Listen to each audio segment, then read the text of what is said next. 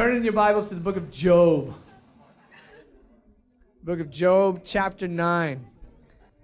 All right, spring training. Spring training started on Tuesday, I think.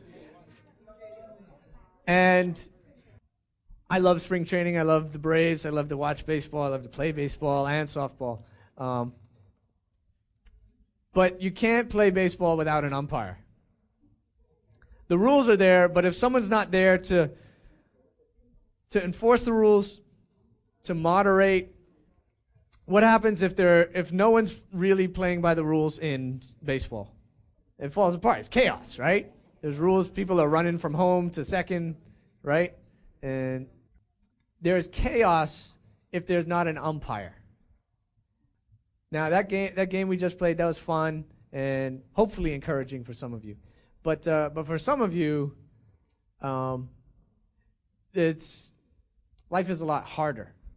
Um, there are there's not a lot for you to enjoy in life. Um, friends betray you, and this is like every day. Friends betray you. People in school threaten you. How many of you feel threatened in school sometimes?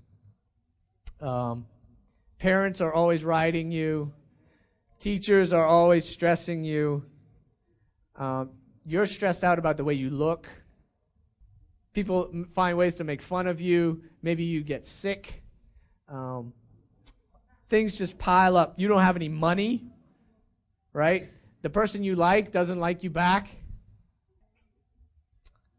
Um, maybe maybe you got in trouble and your teachers or your parents they had to discipline you, and so you messed up and you feel bad.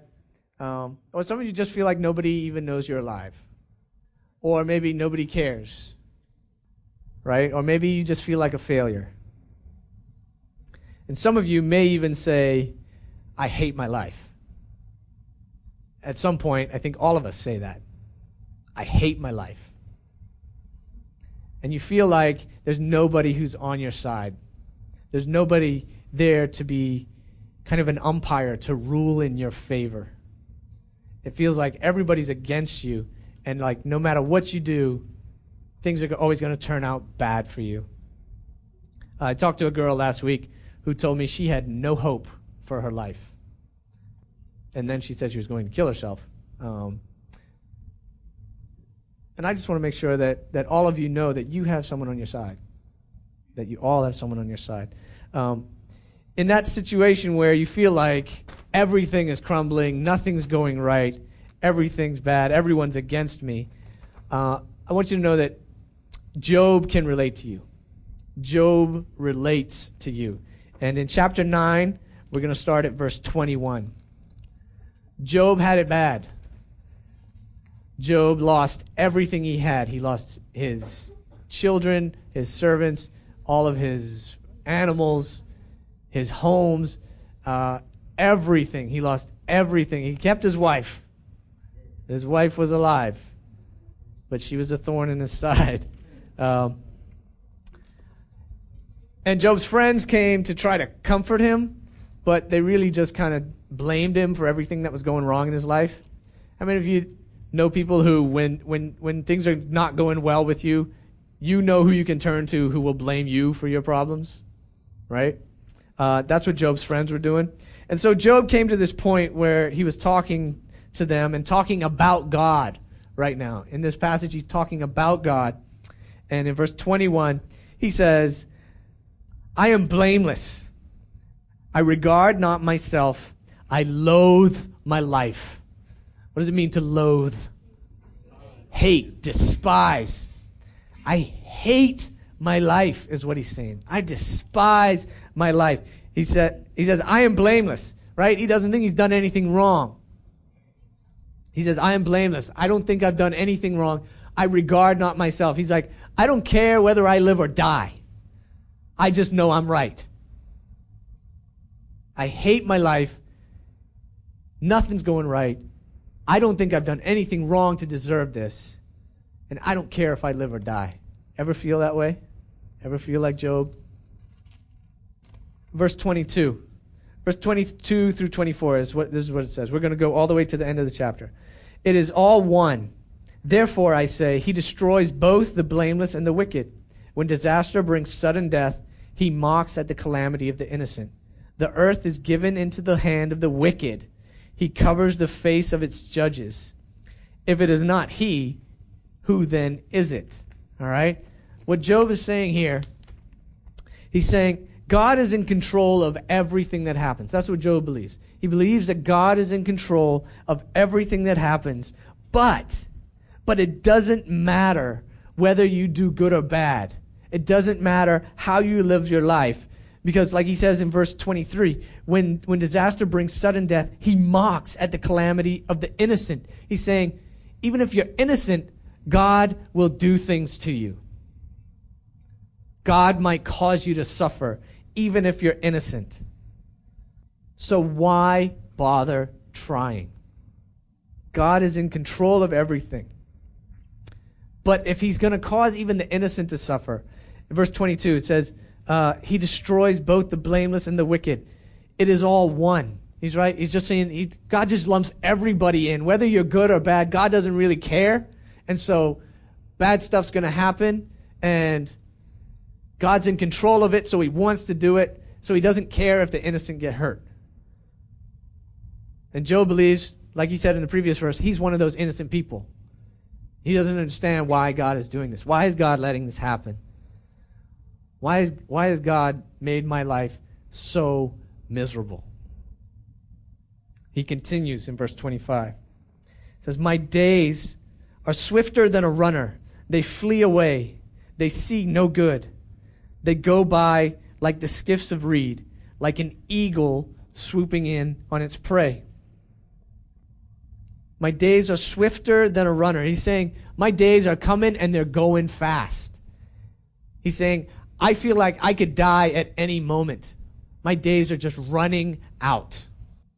And he says, like the prey, like, like an eagle swooping on the prey. That's how, that's how he feels like his life is going to end. It can end that quick, right? Like you watch those nature shows and you see the little field mouse and he's, you know, he's like, and he's eating, and they got it up close on it. And then if you blink your eye, you miss the eagle swooping down and snatching that puppy. One minute he's, you know, just going about his business. The next minute, he's dinner, right? Huh? I said a puppy?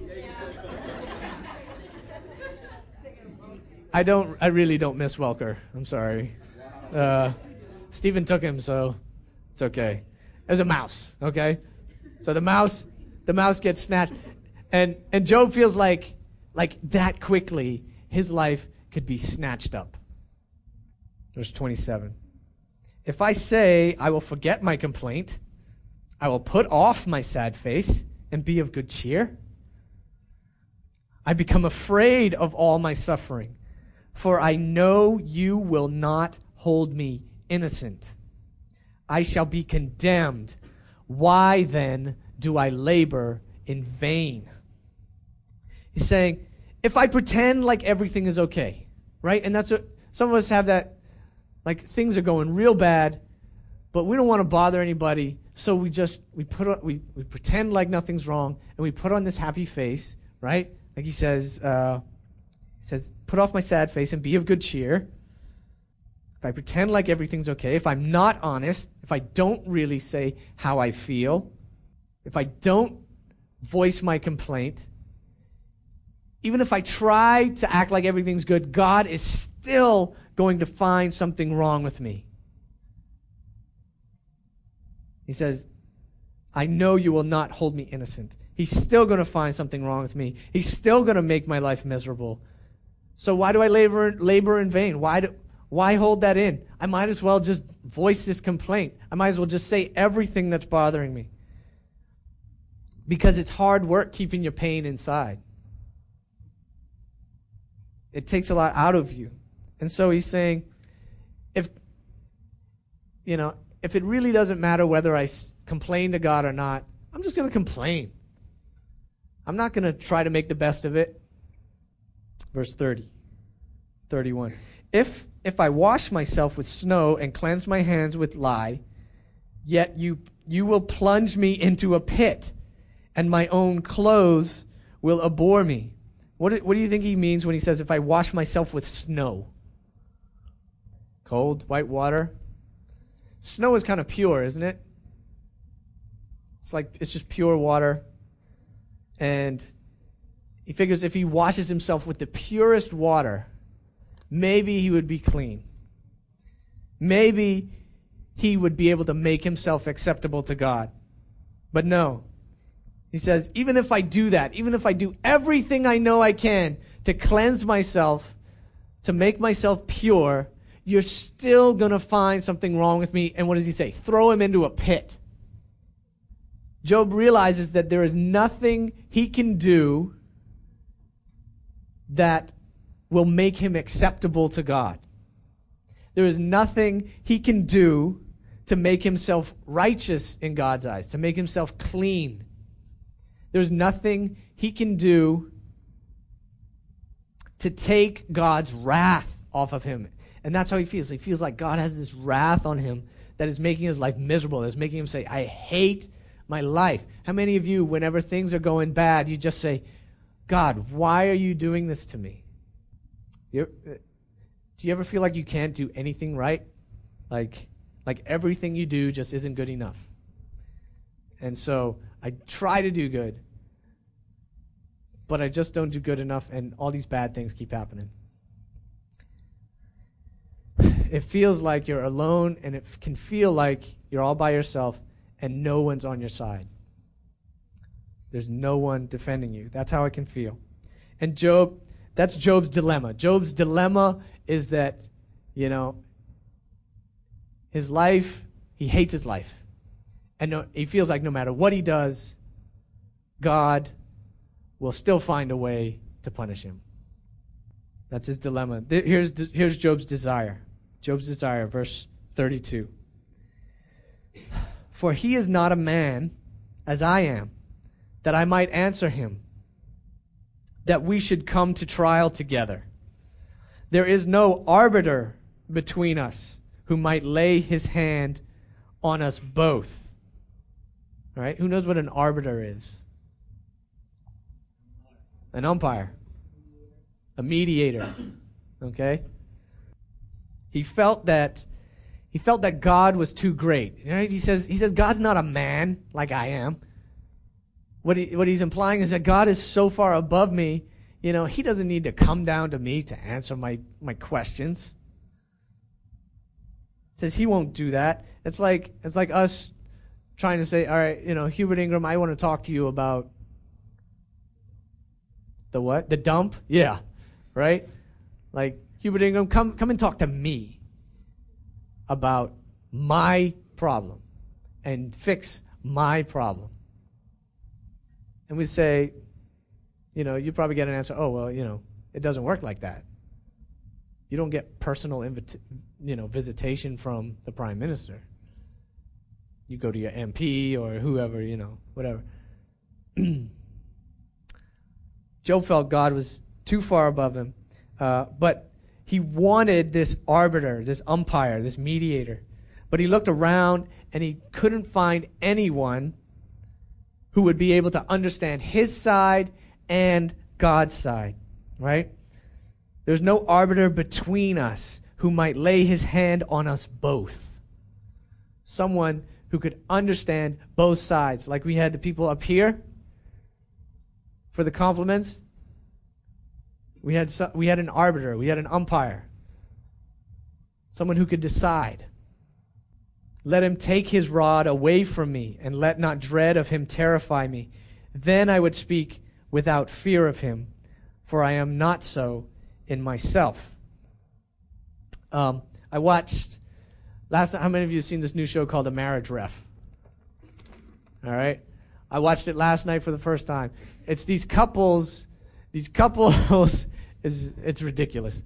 These couples, they have problems, they have issues, and so what they do is they let a TV show host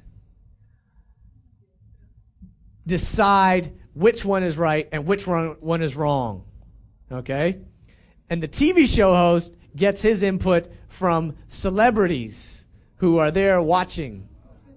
Okay? So you've got Jerry Seinfeld, who's never been married, I don't think. Is he married now? I don't know. Um, you're going to have Madonna on the show giving giving marriage marriage advice. Right, Alec Baldwin. You know, you've got the most messed up people who are going to help decide who is right, who is wrong. Job said, Job said, I don't see anybody who can decide for me. He's looking for someone who can negotiate with God. Who do you think that is? Job never found him. Job never found that person. Eventually, God has to come, God Himself comes down in, in a cloud and just asks Job a bunch of questions that Job has no idea the answer to. And God says, boom, shut up. Okay? If you can't answer these simple questions, you know, deal with it. um, so, who is on your side? Who is on my side? Huh? Nationwide. Nationwide. Okay.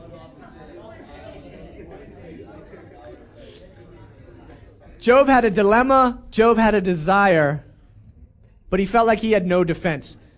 Our defense, our defense, the person who is on our side, the person who is the mediator, who is the arbiter, who is the umpire that Job was looking for, we have that.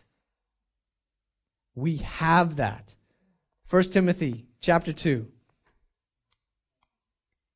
verses 5 and 6. Here we go. For there is one God, and there is one mediator between God and men, the man, Christ Jesus, who gave himself as a ransom for all, which is the testimony given at the proper time.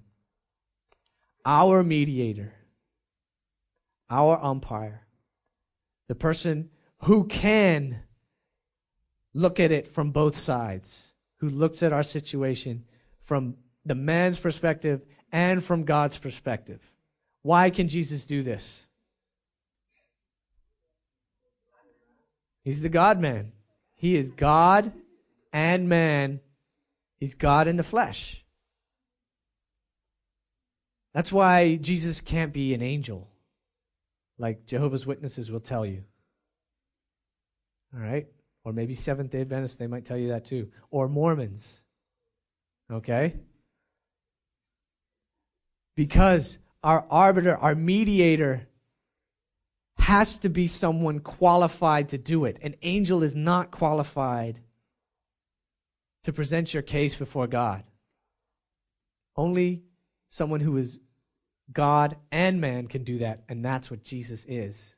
That's why Jesus has to be God and man not just a man, not just an angel who turned into a man, okay? Not just someone who was a man, but eventually figured out how to turn into a god, which is what Mormonism teaches.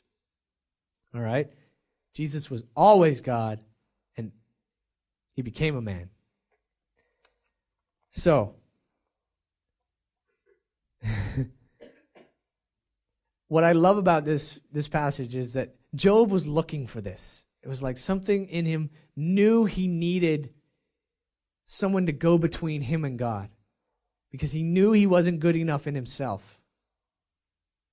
And that's where Jesus comes in. And I love it because it shows that the Old Testament was always pointing to Jesus. The Old Testament was always pushing us in that direction to say we needed a mediator and there's this tension in the book of Job that's saying, There isn't one. Where is it? Where is he? And so we see that God's plan of salvation started in the book of Genesis. And the whole thing had been building up to this climax when Jesus finally came as God in the flesh and took our sins upon himself and died on the cross, was laid in a tomb, and rose again after three days. Jesus' death and burial and resurrection was not an accident, okay? It was not an accident, and we shouldn't be surprised, or the people back then shouldn't have been surprised, because there was always this, you know, this push toward something coming, a mediator who was coming to be our defense, even when he knows we're wrong. Because what can he do? He can step in and say, I was a man. He says, I am man, I am God. I know their weaknesses, I know their temptations. I know what it's like to be a man and to face temptation. But he never sinned. Okay? So even if he even if he knows you, you've done wrong, he is always there on your side defending you before the Father. Satan is there accusing you. Jesus is there defending you.